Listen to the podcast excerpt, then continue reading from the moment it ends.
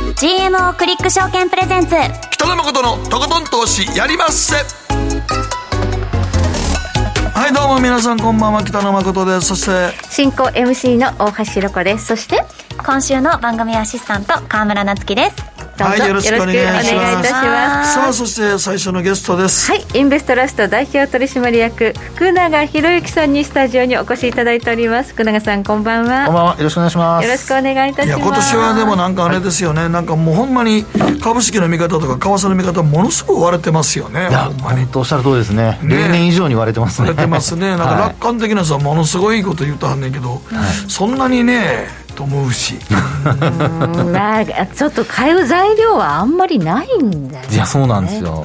ですから、まあ、過去の経験則から言うと、みんながそっちへ行くとですね、はい逆に動くっていうことあるんですけど、これだけ割れてると、本当にどっちかに行っちゃうんじゃないかなっていうような、まあ、どっちに行くかわからないんですけども、まあ、それをね、ちょっと感じたりしますけどね。はいということで、まあ、テクニカル的に、まあ、足元はどっち側なのかなっていうあそのうをですね、ねそこは、はい、はっきりとお伝えしたいと思います。おーはいそうですねはいそしてマーケットのリアルはストリートインサイツ代表取締役経済アナリスト安田沙子さんをお迎えいたしましてアメリカ下院議員、えー下院議長選出での混迷、えー共和党ですね、えー嵐の前触れかというふうにタイトルいただいてるんですね、今回15回目でようやく下院議長が選出された14回決まらなかったわけですから、前だなんか、でも44回投票したケースがあるらしいですよ。過去にはもっとあるんですってねねそうなんですよねすごいですねすごいんです知らなかったんですけど僕も調べて分かりました揉めるときは揉めるんですが、でも近年はなかったはずなんですそようそうそうですね1回でね決まっはていましたから、そのあたりをと安田さんに、まあ、なんでこんな揉めてんのかあそして、えーそれによって、えー今年何かこうリスクっていうのは存在するのかどうか、このあたりを教えていただこうと明思日いはままた CPI やしねすそうまあこれによってまたかなりねアメリカはまあ今インフレ率とアメリカの金融政策がどうなるかっていうことがえ全てのように語られているんですがそれだけじゃないリスクっていうのが実は今回の安田さんの話で、安田さんのレポート楽しみですよ、はいそれは、あそれでるよということです、はいご期待ください、はいそ福して永さんは講演会の後なんで今日はしすごい 今日はなんかあすいませんフォロー一してい人た本当だきましにたあのなんか今書き書き込みでなんで夜トレ渋谷なのに今日セミナーやってるけどいやいや講講演会があったんですよ拾っていただきましたいやびっくりしねた講講演会の帰りなんですよ素敵なスーツ姿僕もだって福永さんのスーツ姿でほぼ見た記い憶やいがないのやで私もここに来たらもう初めてかもしれませんスーツそう着でたすのねはね、はい背広姿っていうことはいですすいねませんあの違う人じゃないのではいご安心くだ さいそして今日の皆さんからの投稿テーマです残したい行事なくなってほしい行事ありますか、ということで、えー今ねその前哨戦のところでは社員旅行とか昔はあったんだよって話をしてましたけれども、なっちゃんはもうこういう行事が楽しみだとかいうのって年間で何かありますかえー、行事あれ行事はクリスマスとかは入りますか入ります入りままあす、クリスマス正月も行事やし祭りも行事やしねああもうそういうねあのはっちゃけてるのが大好きなんですよねあー私そうなはんだどちらかというとかなりそのミーハーな方かと思う ので、はいそう楽しみにしちゃってます、ね、日本の伝統的な行事とかいうのもね、そうですはねっちゃけるためには祭りがね、うん、でも皆さんのなくなってほしい行事もなかなか興味深いですねそうですねなくなってほしいってなかなか言えないんですけど確かにまあ、会社の行事は結構なくなってきましたよね、本当にね。本当そうですねいやあれほんまにホッとした人いっぱいいると思 うリモート会社の行事に行かなあかん飲み会とか本当になんで飲んでないのに割り勘させられてんやろとか、ああそうそういうのも会議制で飲んでねえやんとかそうですね、そうです確かにね確、かにすんごい飲んでる人と割り勘同じとかいうの、そう割り勘とか納得いかないだから僕らも絶対あのいつもなんかそういうのやるときは飲み放題つけとかないともう絶対あかん揉めるんもっとやから さすがそうですね。ということで、えー残したい行事、なくなってほしい行事ありましたら、お知らせください。番組の後半でご紹介をさせていただきます。では、この後、誠とひろこの週刊気になるニュースから早速スタートです。北野誠のとことん投資やりまっせこの番組は良質な金融サービスをもっと使いやすくもっとリーズナブルに GMO クリック証券の提供でお送りします誠とひろこの週刊気になるニュースさて、ここからは、誠とひろこの週間気になるニュースです。今日一日のマーケットデータに加えまして、この1週間に起こった国内外の気になる政治経済ニューストピックなどをピックアップしてまいります。まずは今日の日経平均お伝えしておきましょう。今日大引けの日経平均株価270円44銭高、26,446円で取引を終了しました。えー大発会こそ大きく下げて始まったものの、足元では少しリバウンド基調にあるという印象ですが、福永さん、はい日本株、これ、年明けはちょっと嫌なムードで始まりましたよね。いや、本当そうですよね。うんあのーまあ、えーっと、昨年は大発会は上昇して終えあの終えてたんですよ。はいで、あのー大発会下落って2年ぶりなんですね。はいはいえーでそう考えますと、意外とこう初日、えー取引始まった初日って上がったり下がったりしてるんだなっていうところなので、あの振り返ってみると、そんなに気にしなくていいかもしれないんですが、ただ雰囲気的にはね、あの300円以上、ドカンと下がったっていうところなので、一時400円以上値下がりする場面ありましたから、はいもう本当に今年はどうなるのやらっていうですね、そういうスタートの印象でしたよね。まあ、逆に言うと、去年は大発会でバーンと上がったけど、はい一1年通して下がったってそやね尻すぼみやった からそう考えるとねはい最初がいいからとか悪いからとか、あんまり関係ないかもしれない。まあそうですね、まあ、やっぱりどちらかというと、あのよく言うのは発射台ってよく言いますけど、スタートが低くて、はいはいで、その後上がっていくっていう方が、まあ、さっきの尻下がりじゃないですけど、尻上がりの方が、マーケット的にはやっぱり喜ばれるパターンですよね。うさぎは跳ねるって言いますからはね、うどしうさぎええそうなんですよ、相場格言でね、あ干ー支でうさぎの年はは跳ねます。相場の格言やけどね、実際実際のうさぎそんな跳ね てないもう割ともたもたしてるい、実際には本当そうですよ実際ね。のうさぎってもたもたしてる 本当本はい、そしてアメリカの株式市場です。えニューヨークダウ、昨日は186ドル45セント高、3万3704ドル10セントで取引を終了しました。まあ、米株の方もダウなんかは比較的しっかりということなんですが、当。そうですね。あのやっぱり昨年はインフレと、それからあと金利の上昇で、まあ、それにもう対抗するために、まあ、株式市場、えー喜んだり悲しんだりっていうね、そういうあの上下の動きありましたけど、後半になってきて、だいぶやはりあのインフレの傾向が、まあ、後退してきたっていうことと、データがやっぱりピークアウト感が出てきているので、まあそのあたりがあの12月の反発だとか、それからあと年始のお株式市場の、まあ、しアメリカの方もしっかりしてますので、まあ、その辺につながってるっていうところじゃないかと思うんですけどね。ええアメリカの場合は今なんかバッドニュースはグッドニュースだみたいなね。はいそうですね、はいええまあ、特にあの経済指標の中でも消費関連の指標が、はいあの悪いとみんな喜ぶって いう、そやねだからもう景気後退やって言うてるけど株跳ねるかもしれんからねそうなんですね。そうこれだけはほんまに面白くて景気後退や言うてる割に株が上がっていくのってないでもでも去年がひどすぎたんでねまあアメリカの場合は、確かにそうですねまあええとこまでかなり下げましたからね、ええもうこれ以上下げていくって感じはちょっとしないんでね、そこがポイントですどうね。すかでもね、あの、絶対にないということはないので。まあそれはまあもちろんね、はい、まあ、どういうところに気をつけてみておかなきゃいけないのか、福永さんに伺っていこうと思うんですが、はいえちょっとあの気になるのは、足元であのコモディティあの銅なんかがすごい上がってきてそるうんでですすね。ね。 6ヶ月半ぶりの高値というのをつけてますね。そうですね金も最近上がってるしねはい金金もも上が上がっっててるますね。だから銅が上がってるとは景気の先行指標で、まあ、とりあえず中国がゼロコロナ政策やめたって結構大きいですよね。大きいですかはいそれは大きいですね。いや大きいでしょうやっぱり、ううんんそれで、まあはいコモディティが動き出したっていうことですかね。はいただですね、コモディティ見てると、今、北野さんがお話しあったように、中国関連のものだけが上がってるんですよ。あとあの、まあ、例えば、あの当初、昨年、あの EV とかで、あのパラジウムとか結構上がってたんですけど、今ね、これ、安値更新中なんですパよね。ラジウムダメですね、ええそうですね。ですから工業製品っていうのが実はあんまり良くなくて、まあ、その中でも銅だけがちょっと突出して上がってるっていう状況ですか書ら、き込みで銅はインドネシアの輸出禁止になったんだあからそれもあるんあそれもあるんですね大きいですね、はうんただ、インドネシアは世界のあの輸出額ランキングは第10位なんで、うん10位、まあ、だから突出したのはチリなんで、そうですね。ねどうですね、どうといえばチリですかそらうですね、だからまあ、これも重なってはいるんですけれども、どうかなという気はしますね。今、シャレですか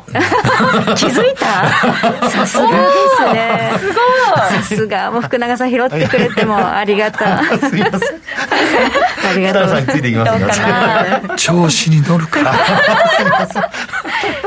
今、っちと無視してくれょっと今ね、うさぎみたいに跳ねてしまいましたけれども、だからウサギそんな跳ねへんって言うてるやん 跳ねてほしいことをね、願ってるん ですけど、まあ、福永さんには後半でまたね、その、えーチャートなんかを見てそう見ですねせていただきながら解説いただきたいと思います。はいでは、ここでなっちゃんが気になるニュースのピックアップです。はい。あの、今回はですね、私もお仕事柄よく使うツイッターに関して、ちょっと新しいサービスが開始されたということで、ツイッターブルーというサービス。おーははいい、月額制でですね、ブラウザ経由だと980円で、あの iPhone とかのアプリだと月額1380円。ちょっと値段が違うんですけれども、はい、あの、投稿したものを今までは多分消さないといけなかったと思うんですけど間違えていたらそれがあの編集とかできるようになったりとかあとは長い動画が投稿できたりとかあとはですねいろいろできるようになったんですけれどもあとは何でしたっけねあなんかあの CM 広告が減ると広告がか減るとかねはいこれはですねかなりちょっとツイッターをつお仕事で使う身としては、はいちょっと便利なサービスかなって思うんですけど、まあ、月額制っていうことなんでちょっとどのぐらい皆さん使うんですかねっていうところも含め、はいお金払ってまでそうそうそう投稿したものの編集っていうものがはい便利に感じるか、まあ、企業案件のツイッター、公式アカウントとかだったらいいかもしれないですね。そうですね。そこは、あの、使い勝手がありますし、あと、発信力がやっぱツイッターあるので、まあ、そういう意味では、いろいろと、あの、自動的にやってくれるとか、あの、使い勝手が良くなるっていうのは、ユーザーもですけど、やっぱり使う方が便利になるっていうところで、ニーズはあると思いますけどね。おーなるほどそうですね文字数もでしたね、はい文字数もかなり長文が今文字制限がすごいねそうなんですよ短いですよね Twitter 短い URL 貼るとねあっという間に文字が減ってあとなんかツイッターアカウントのこうね長いしてるじゃないですか、あれで文字食っちゃう時あるよねご紹介する時とか、ね、 そうですね それがまあねそうなんです増えたということでねうんうんあと気になるのはブラウザは980円なのにうん iOS アプリ系だと1380円っていちうょっととこれ高アいップストアがおっしゃる通抜りいてでるすということですよね、アップストアの利用分を、あの、そうまかあ、要は使用する人に転嫁してるってことですね。アップルが取ってるってことはいアップルが取ってます。アップルがこれだけ上げてるわけだからねってことにななるなるんですね、 400円ぐらいアップルが取ってるってことでしょそうですね。はでもスマホ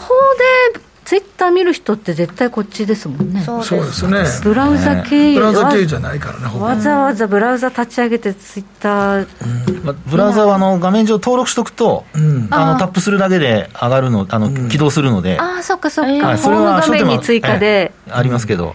それもできようやろうと思えばできなくはないです。なるほど、 そうかなんか考えどころですねこの価格設定もねね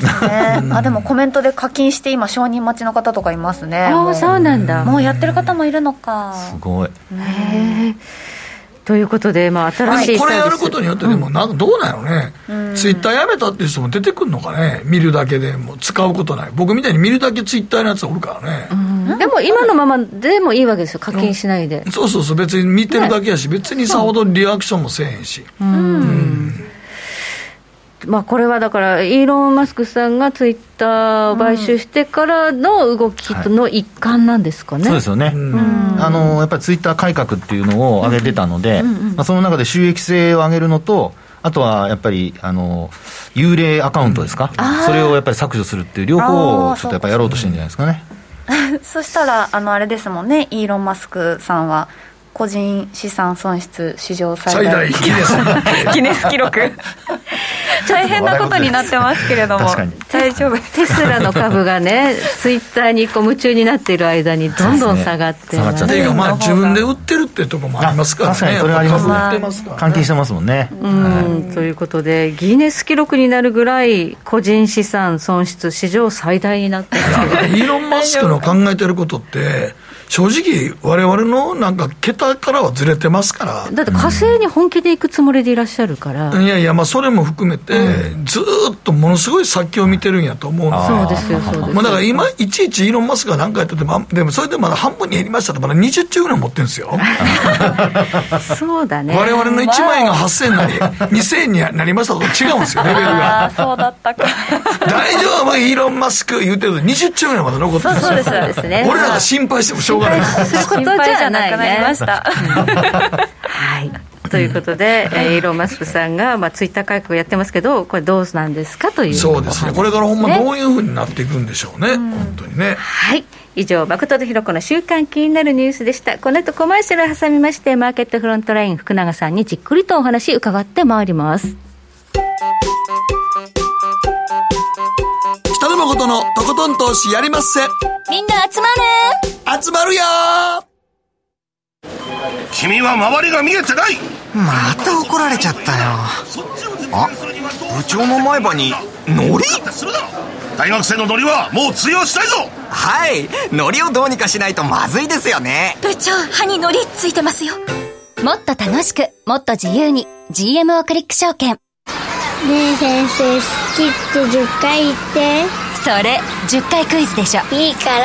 じゃあ、好き好き好き好き好き好き好き好き好き好き。僕も先生好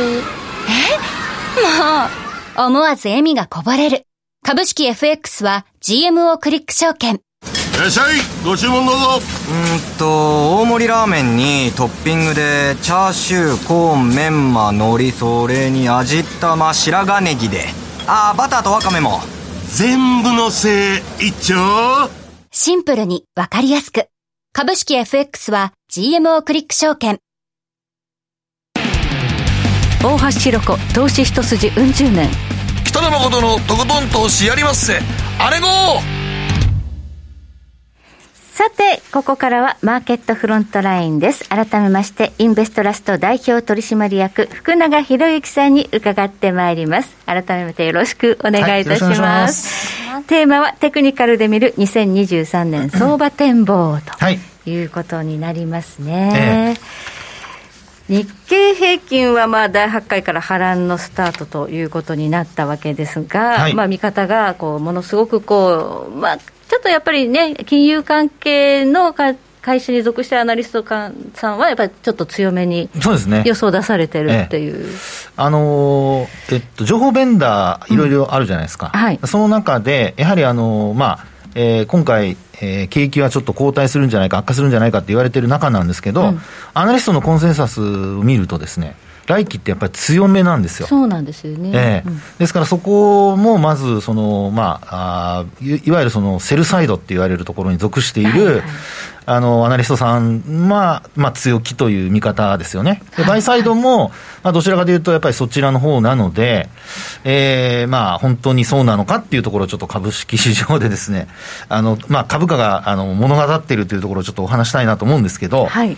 あのシナリオって今、先ほどもあの冒頭、北野さんおっしゃってましたけど、分かれてますよね、みんな考えてるのが。はいでそれをですね、今回、あの3つにシンプルにちょっと分けてみようかと思うんですよ。はいで1つはあのソフトランディングシナリオです。はい、軟着陸。軟着陸で。まあ、利上げは途中、まあ来年、てか今年ですからね、ごめんなさい。今年の途中で終わって、で、年後半には利下げに向かうと。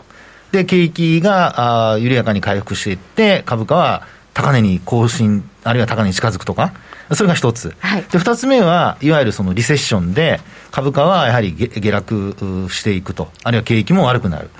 で、三つ目のシナリオはですね、そのリセッションが深まる、深く、あの、なるということで、ディープリセッション。ディープ。ディープリセッション。はい。ですから、本当にこう、真っ暗闇の中に入大っていくっていう恐。慌的な。大恐慌までいくかどうかわかんないですけども、うんあの、まあ、今で収まるっていうのじゃなくて、もっと悪くなるという。なるほどもうちょっとやっぱり悪いところがあるんじゃないかっていう方、パターンですね。はいで、それをですね、あの、株価が先見性があるっていうことを考えますと、はちょっと日経平均だとか、あと、あの、アメリカ株で、それをこう、水準的な問題でちょっと見てみたいと思うんですよ。はい。で、今回ですね、まず日経平均をちょっとご覧いただきますと、あのまあ、日銀が、まあ、昨年20日ですね、12月の20日、金融政策であの、イールドカーブコントロールの修正発表しましたよね、はいであのまあ、0.25%拡大すると、はい0.25から0.5に拡大するということで,、はいで、その時の大幅下落っていうのが、あの右から2本目の大陰線なんですよ。ああ、こ月れ、足のはい、月足の、ははいい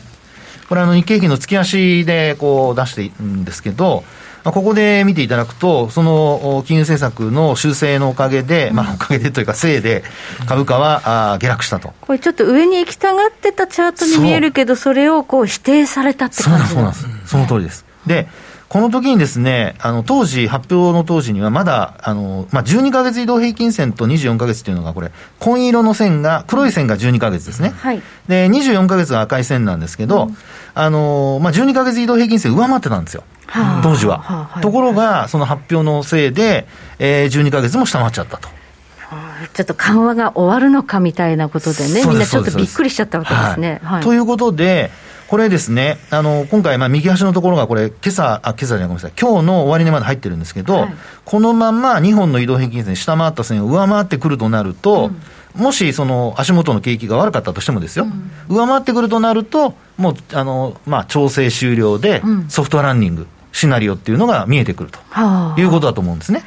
で一方で、今これ、あの12か月と24か月下回って、その下にある青い線、これ、60か月移動平均線なんですね。 60ヶ月はい、5年の移動平均です。五年はあはあははいい、で5年ってなると、もうアベノミクス相場が始まってからの、ちょっとしてからっていうところにもなるので、はい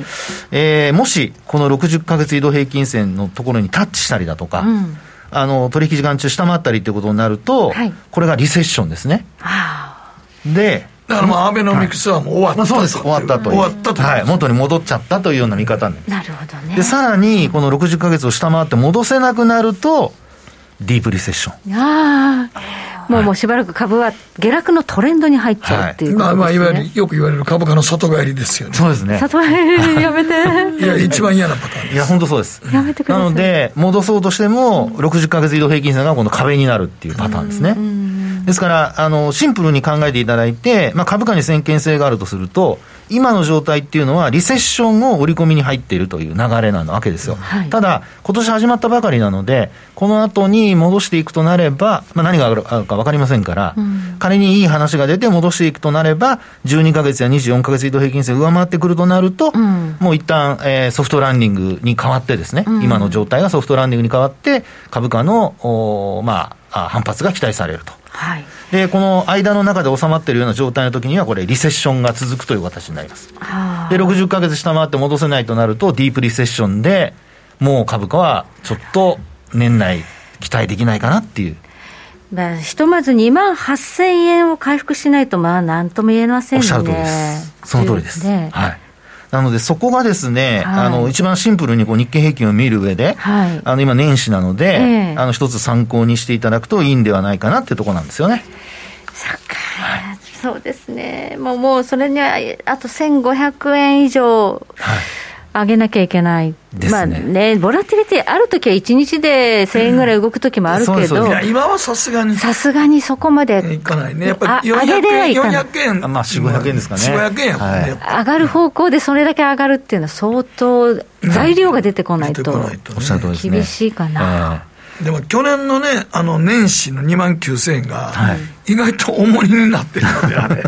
確かにそうなんですよね。そうなんよ、2万9000円のとこって、もう完全に2万8000円今超えたら、やれやれ売り出てますからね、やっぱり。そうなんです。大そ橋の通りさでんす。そうか、そうですね。あのだからほんまに今年下げてるけど、去年1万上げたでしょ、はいあそこで結構、今年持っていくってみんな思ったから、はい結構買ってんのよね年、初ね、はい2022年の大発会大発会の時ねあれが今、ずっとししこり玉になってるから、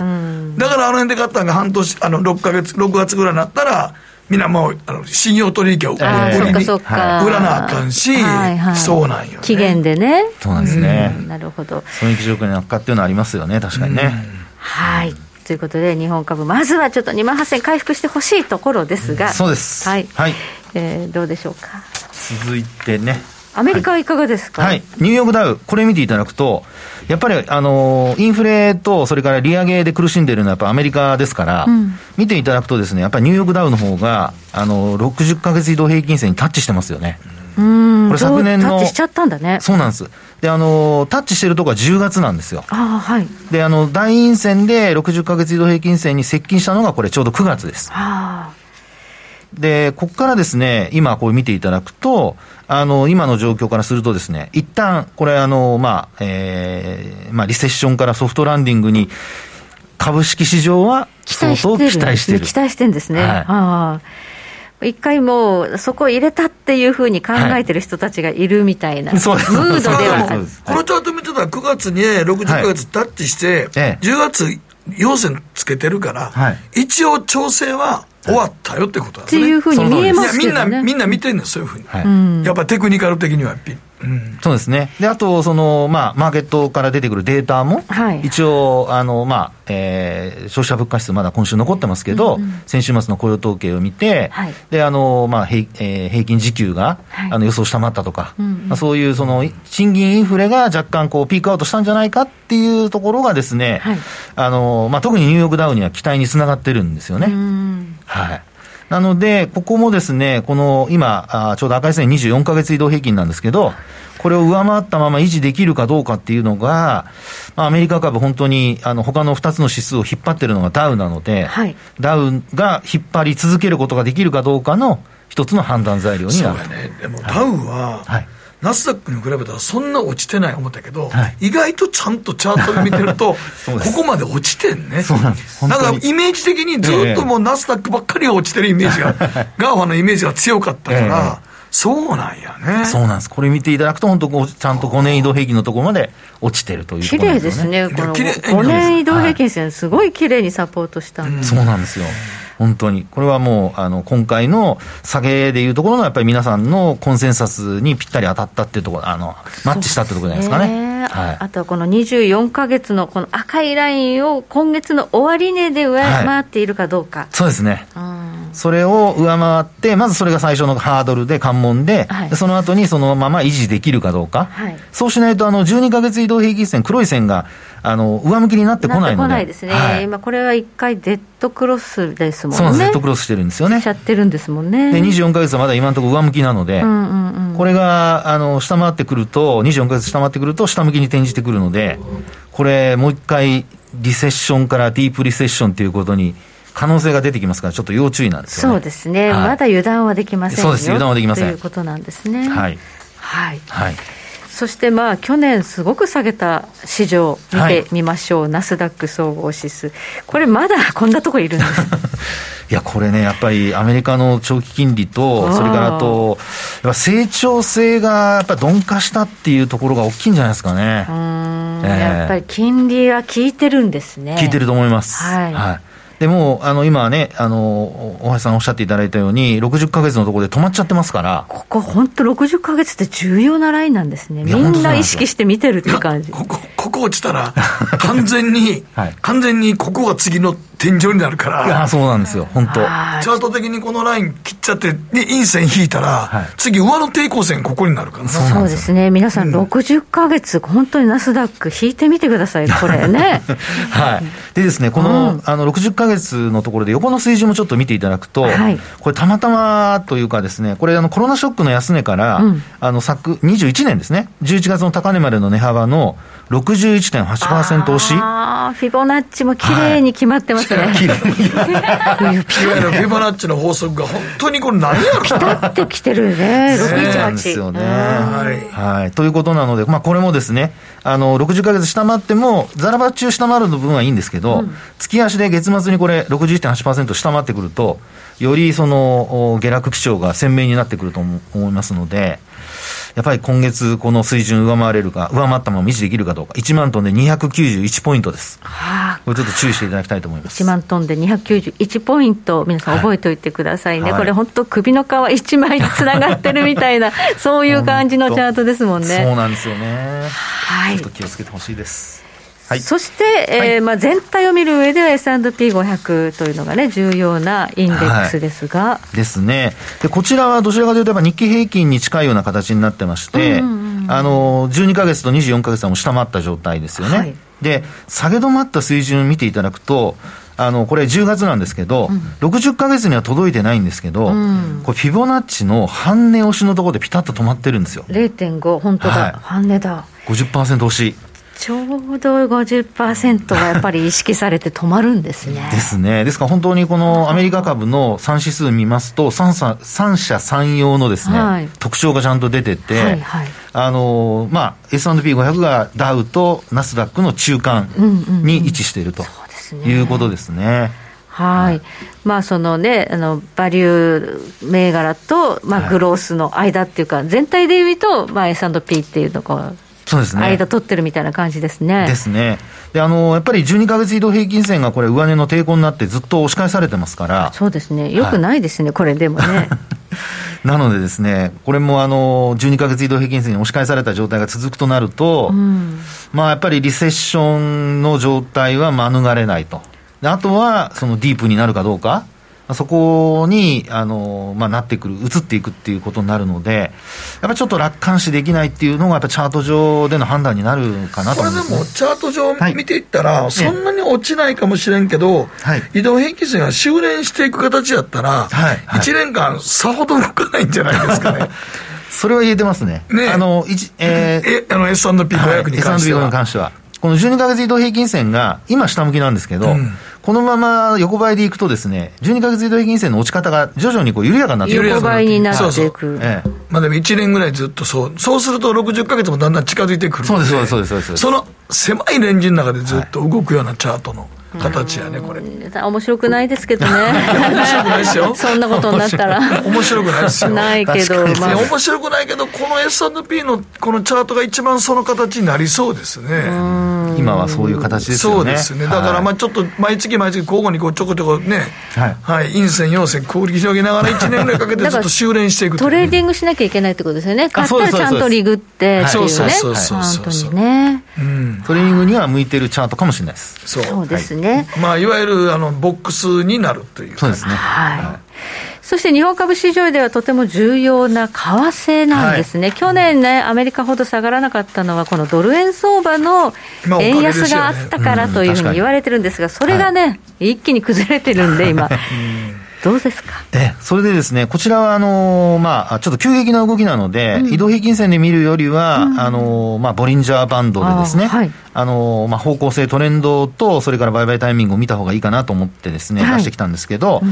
やっぱりあのーお話あったように、昨年は、あーボリンジャーバンドで見てもですね、えーバンドが広がる中で、これ、月足ですけども、このバンド、まあ、1とか2のバンド、これ3本、あのー上下、1から3まで。三でシグマまではいはいで、下もマイナス1からマイナス3までですね。はいで、1と2の間でずっとこう、バンドウォークを続けてるわけですよ。はい、プラスのえ1えシグマ、2シグマ、はい、間でですね、はいでそれが今回下向きに転じて、うんで、あの、今週、まあ、あー昨日まで入ってるんですけど、えーっと、マイナス1シグマのところで止まってるという状況ですね。そうですね、はい12月の段階で、このミドルライン、中心線を割っちゃって、下に来ちゃったんですね。はいこのミドルラインを割ってるというところがちょっとミソでして、えええ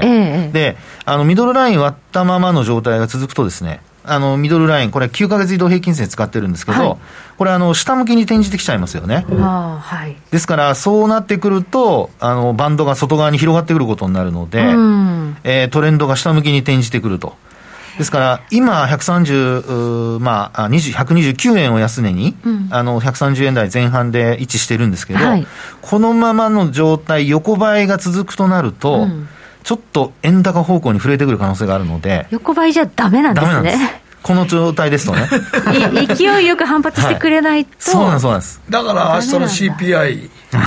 と、あと日銀の黒田総裁の退陣が、はい多分どっかでどういうバンドウォークさせるかねですね。ですから9ヶ月移動平均線上回って、あの年初からこうね、あの年前半行ってくれると、えーその後期待されるんですけど、円安が、業績にもプラスだと思うんですけど、逆に触れるとですね、横ばいでも、ちょっと下方向に触れちゃう可能性が出てくるので、はいえードル円に関しては、あんまりあの横ばいだからといって安心しないように。していただきたいなと思います横ばいはテクニカルを悪化させていくってことなんですね。そうです。ね特にあのミドルラインを下回ってる状態の時にはそうなっちゃいます、なるほど。はいだからレンジちゃうのとか思って買いに行ったりする と一気に下げたりするよいや本当それ怖いですねうん怖いですね。このあ形はそうやんねはいブリバンではボリバンではそうなっちゃいますね気をつけてくださいちょっとまあ企業の業績に関わってくる想定為替レートというのが気意になる外んですとけど。今期想定為替レート高ない高いです、はい、あの特に今回、あの12月というか、まあ、中間決算ですね、そこであのお想定為替レート、まあ、製造業が特にあの改定してますので、だいたいあの日経さんの調べですと、139円前後なんですよね、もう全然 下ですから、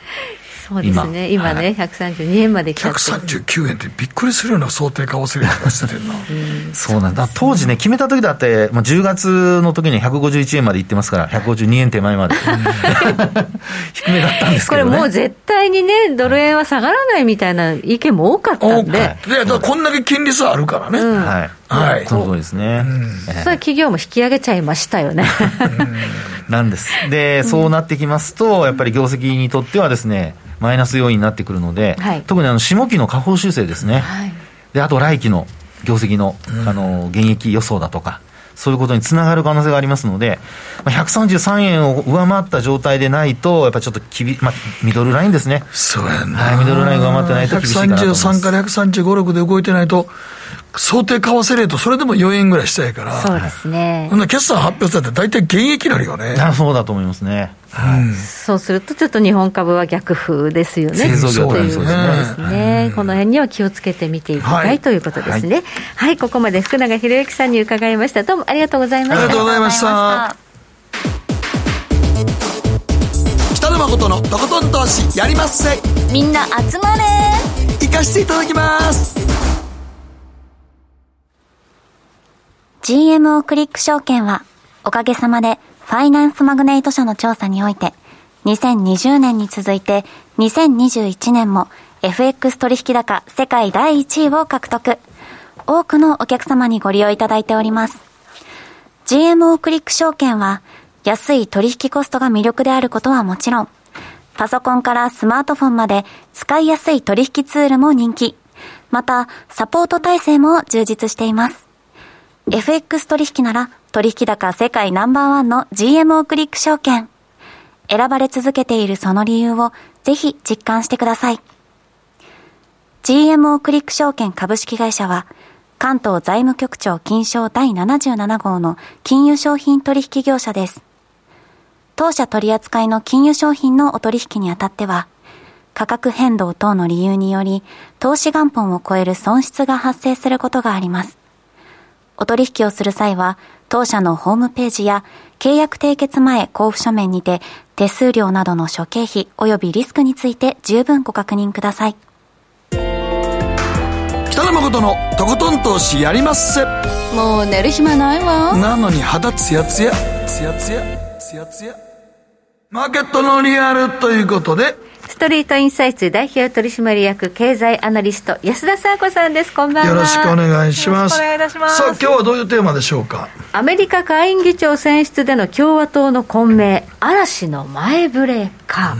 なかなか決まんなかったですね。なかなか決まりませんでしたけれども、本当、新年早々、こんな混迷ドラマが生まれるのかというぐらい驚きましたが、基本的にはその会員があ開かれた1月3日ですよね。あの1回目の投票で下院議長って普通は選出されるはずで、まあ、報道の通り、今回100年ぶりに1回目で決まらなかったということですが、まあ、歴史的に見ると、実は歴代今回、15回の投票で決まったのって、5位なんですよ。第5位。第五位おーほうほうちなみに1位は1855年の133 回です。一回もやり直ししてる。 2ヶ月かけました。もう疲れたやろ。ほんまに、ほんまに勘弁しまあ、よう。ちな1855年ってどれぐらいの前かあれか分からんけどもみに、あの、2023年以前の、まあ、4位までっていうのは、いわゆる独立、あ南北戦争があった1861年以前なんで、じゅ全部19、基本的に19世紀ばっかりなんですよ。そうやんなええまあ、近年はないっていうこ本と当ですね、近年はなくて、あの直近だったのがもう100年前の1923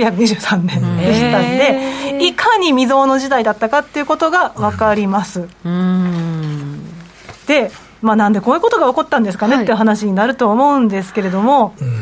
基本的にこのマッカーシーさんっていう方なんですが、はいあの会員からしてみると、今回、僅差で、えー多数派を奪回したとはいえ、そのよこうどちらかというと保守強硬派とか、トランプ支持層ですよね、トランプさんから推薦を受けた候補者って、あの割と戦績が悪いっていうふうにメディアで言われがちなんですが、基本的にはそのトランプさんの推薦を受けた候補者っていうのは、以前もお伝えしましたけど、勝率は83%だったんですよね。どうしてそこもそこうんペンシルベニア州ですとか、激戦州なんかでの結果を見られて、いや、ちょっとやっぱりダメだったんじゃないかって言われるんですけど、意外とそのやっぱり岩盤の共和党州ですとかでは勝利していたってことが一つあります。そこそこ取ってるはい、はい、あとその2020年のアメリカ大統領選挙ですけれども、あの選挙結果に対してトランプさんが物を申しましたと、でそれにこうした方々もいらっしゃったわけですよね、でその候補者のことをあの2020年大統領を否定する、結果を否定するという意味で、ディナイアーって言われますが、この方たちの戦績も6割勝率があったんで、その保守強硬派、そしてそのディナイアーからしてみると、この下院の多数派奪回っていうのは、もう俺たちのおかげだよという。ああなるほどまあね自負もあったわけですよね。そうするとマッカーシーさんだとちょっと物足りないわけですからね、はマッカーシーさんはどうしてもやはり中道派というふうにされるので、うんうんあとその2023年度のはい予算案、包括予算案、もちろんそのマッカーシーさんも、下院で共和党が多数派奪回するんだから、2023年まで待ってくれとは言ってたんですけれども、そんなに強硬に反対しなかったということも、まあ、いわゆる右派、保守強硬派からは、ちょっとどうだろうっていう気に入らないとそういうことになってしまったんですよ ね。もうちょっとゴリゴリの保守派を下院議長にしたいっていう、まあ、下院議長にはしなくても、うんうんそれなりに、まあ、いわゆるディールをして、うんうん自分たちの存在感をいかにああなる打ほちど出すかという作戦に出たというわけそういでうこ。となんですねそうなんですよで15回も投票している中で、うん彼らがそんなにその強硬派の下院議長を選出する気がないなっていうのが分かるのが、へえトランプ前大統領なんかを投票する人が出てきたり とか、ちょっすごくとパフォーマンス色が強かったんですよ、ね、なるほどねま真面目にかやってなさそう ですねそこはね彼らなりに真面目なんですが、いかにマッカーシーさん、まあ、中道派、中立派からあまあ譲歩を引き出すかというところです、主流派ですね、主流派からまあ譲歩を引き出すかというところに主眼を置かれた、今回なるのほど俺たちの存在感というものをちゃんと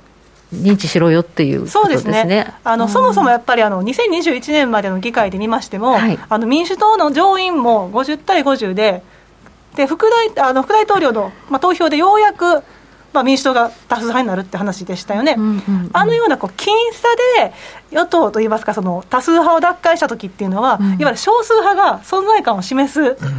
そういったタイミングになりまして、はい実際にマンチンさんですよね、あーあのはいどちらかというとリベラル派が強くなった民主党の中で、中道派と言われる方ですが、その方が反対したからこそ、あのビルド・バック・ベターという決まんなかったね民主党もねはい、1.7兆ドルのより良い債権法なんかが通らなかったってこともありますよね、はい今回、そういった政治ドラマが共和党に移ったということでもあります。はいじゃあ、まあ、何が気に入らなかったのかっていうことでそうですねどういう要求をしてたのかはい4枚目のシートにありますけれども、はい先ほどお話ししたその中間選挙で、まあ、我々がやっぱりその多数派奪回に貢献したんだよっていうのがまずありますと、うんそれからそのいわゆるその選挙につきましては、うん政治資金管理団体は、いわゆるスーパーパックなんかがあるんですけど、どちらかというとその、まあ中立派寄りのマッカーシーさんの関与が大きかったということで、ちょっとその強硬派なんかが割を食ってしまったというような印象があったので、そういったことも、まあ、対応すべきだはいっていうことがありましたと。でその他に、まあ、マッカーシーさんですねあの、下院議長としての権限を弱めて、まあ、保守強硬派の意見が通りやすい環境にしてほしいっていうのがありましたと、あとはですねあのバイデン大統領ですとか、あの現政権のメンバーに対する弾劾なんかの姿勢がちょっと弱いということも問題視していたんですよ。で一番大きいのはあの連邦政府支出の拡大への不満というところで、はいあの2023年度の包括予算法案っていうのがあの、まあ、今回えー2022年の12月で通ったわけですけれどもこれってその先ほどお話したその会員で本当は通りしたかったし、ん1.7兆ドルっていうのは巨額だっていうことで反対してたんですよね、うんうんでも今回通ってしまったというところでじくじたる思いがありましたからこの今後のその方針の会員の方針の変更によって彼らの意見を通そうという意図があったわけです。なるほどね。はい。で、マッカーシー下院議長に、まあ、とりあえずなりましたと。はいでありまして1月9日に早速会員のいわゆるその運営を決める、まあ、その規制といいますか規則というのが通過したんですね、あの採択されたんですけど、はいそこの内容を見てみると、いわゆる密室でマッカーシーさんと保守強硬派が交渉した内容というのがこう明るみになってるはい部分がありま何をして、話し合ったかはい主なポイントは6つあるんですけど、まず1つは、はいえーペイゴーからそのカットゴー、ペイアズユーゴーですとか、カットアズユーゴーっていう言い方をしますけれども、うんまあ、こちらにちょっと転換しました、まあ、何のこっちゃって話になると思うんですが、はい今までのペイアズユーゴーっていうのは、例えばその義務的支出、まあ、社会保障なんかに当たりますけど、こういったところが、まあ、ネットで増えた場合っていうのは、あの基本的には歳出を増やし、えー減らしたりとか、いわゆる増税をして、財政均衡をさせるっていうのがペイアズユーゴー、ペイゴーなんですね。はいでこれからこの会員の規則で決まったのはカット5なんですけど何かって言いますと5年または10年の予算枠でいわゆる義務的支出ですねこちらの純増を禁止して、なおかつ新規の支出を、まあ、相殺するための再入増つまり増税なんかっていうのはん認めないっていう形なんですよだからカット、アズユーゴーカット5っていうんですねなるほど、はい、だからら今回の彼らのあの規則っていうのは、その総裁、財政均衡というよりは、減税するんだったら赤字は認めるよっていうようなスタンスになるんです。うんうんうんということで、株価にしてみると、まあ、プラスになりますよねと。減税ならはいやりやすいと、はいただアメリカ経済でいうと、短期的にはプラスなんですが、うんまあ、財政の問題でっていうところになってくると、マイナスになってくるんで、ちょっとここは三角かなとは思います。はいで次に、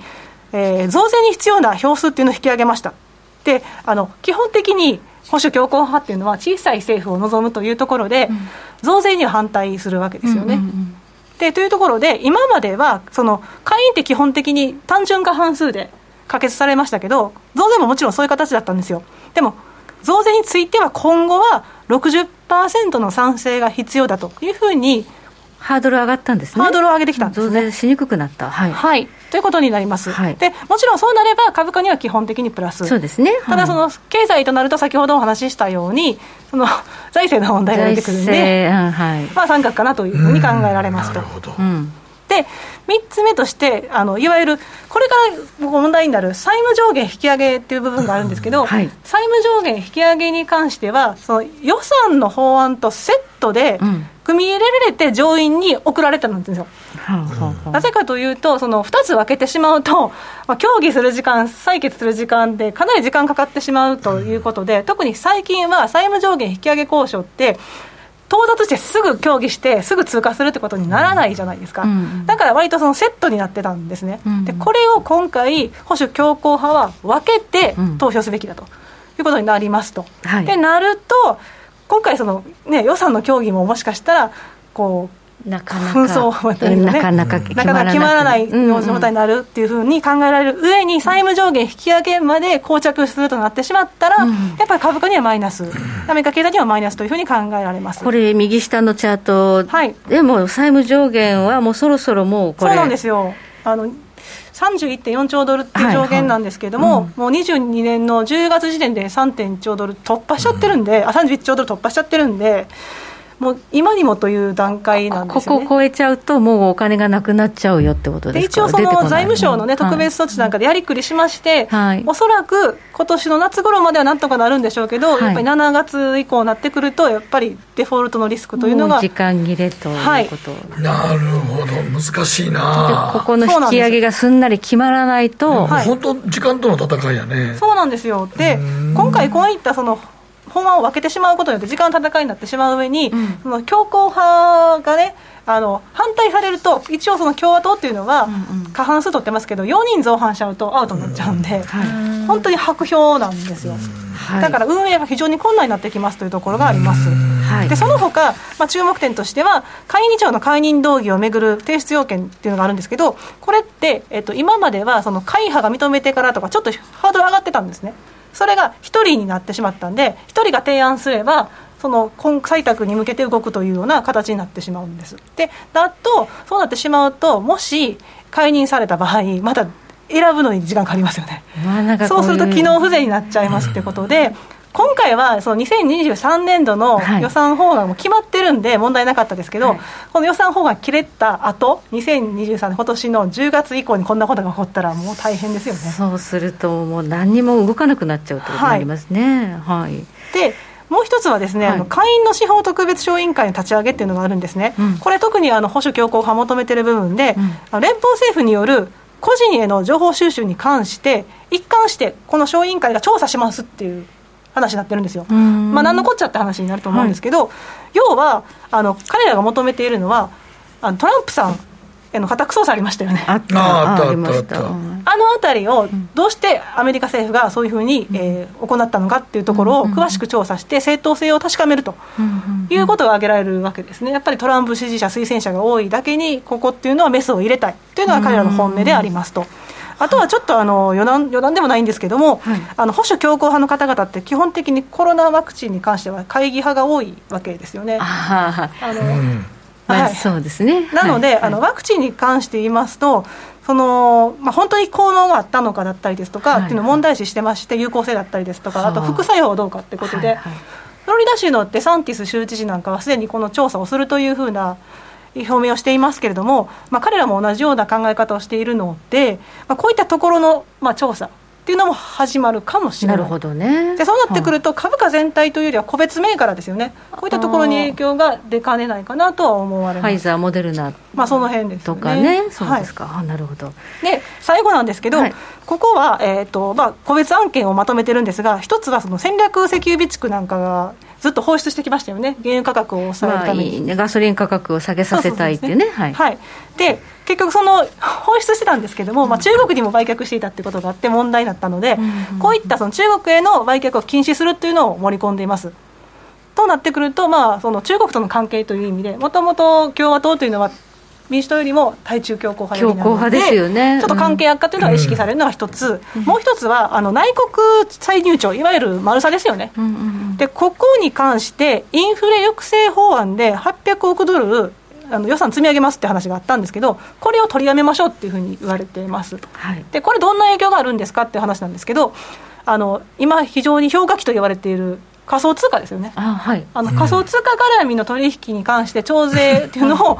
徹底するっていうこともこの目的にあったんで、はいある意味その仮想通貨業者にとですとか投資家の方にしてみればちょっとこの予算が取りやめられたらあんのかなっていう話ですね。なるほどねはい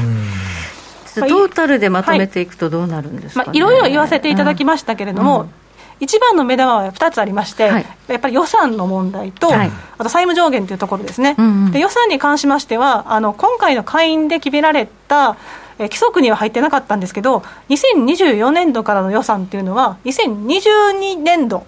1.5兆ドルだったんですけど、はいこちらを、まあ、上限として、それ以下にしていこうっていうあじゃあもうやっぱ絞るって方絞向るに方な向りますね、はいうんになってくるんですね、はいはいでそうなってくると何が起こるかっていうとそもそも2023年度って国防費で10%増でしたよね、はいと。はいで非国防費でも6%増で、しかもインフレが高止まりしてしまっている中で、削減してしまうとさらにっていうことになってしまうんで、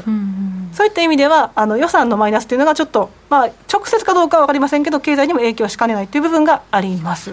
はい、でちなみにあの特にこの辺ですねあの、2023年度の予算に関して、保守強硬強強硬派がこう非常にこう根に持っている部分があるんですけど、何かっていうと、実はその今回の包括法案の中に、選挙人投票集権の改革っていうのが入れられてたんですよ。はい何かっていうとその大統領選で異議申し立てをすることにあたってハードルを上げたんですよねでそれを、まあ、いわゆる共和党と民主党で、まあ、それまとめて通ってしまったってことがあるんでそれが保守強硬派にはやはり忸怩たるものがあったと。いうことがありますでどういうふうな結果になったかって言いますと、選挙人の投票結果に異議申し立てる上では今まではあの上下院一人ずつ申し立てればよかったんですけど、今後は上下院議員20%ってなっちゃったんで、保守強硬派って大体今30人ぐらいって言われてますから、やっぱ足りないってことになりますよねっていう話で、ハードルが上がっちゃったとなるほどいうことが挙げられてます。はい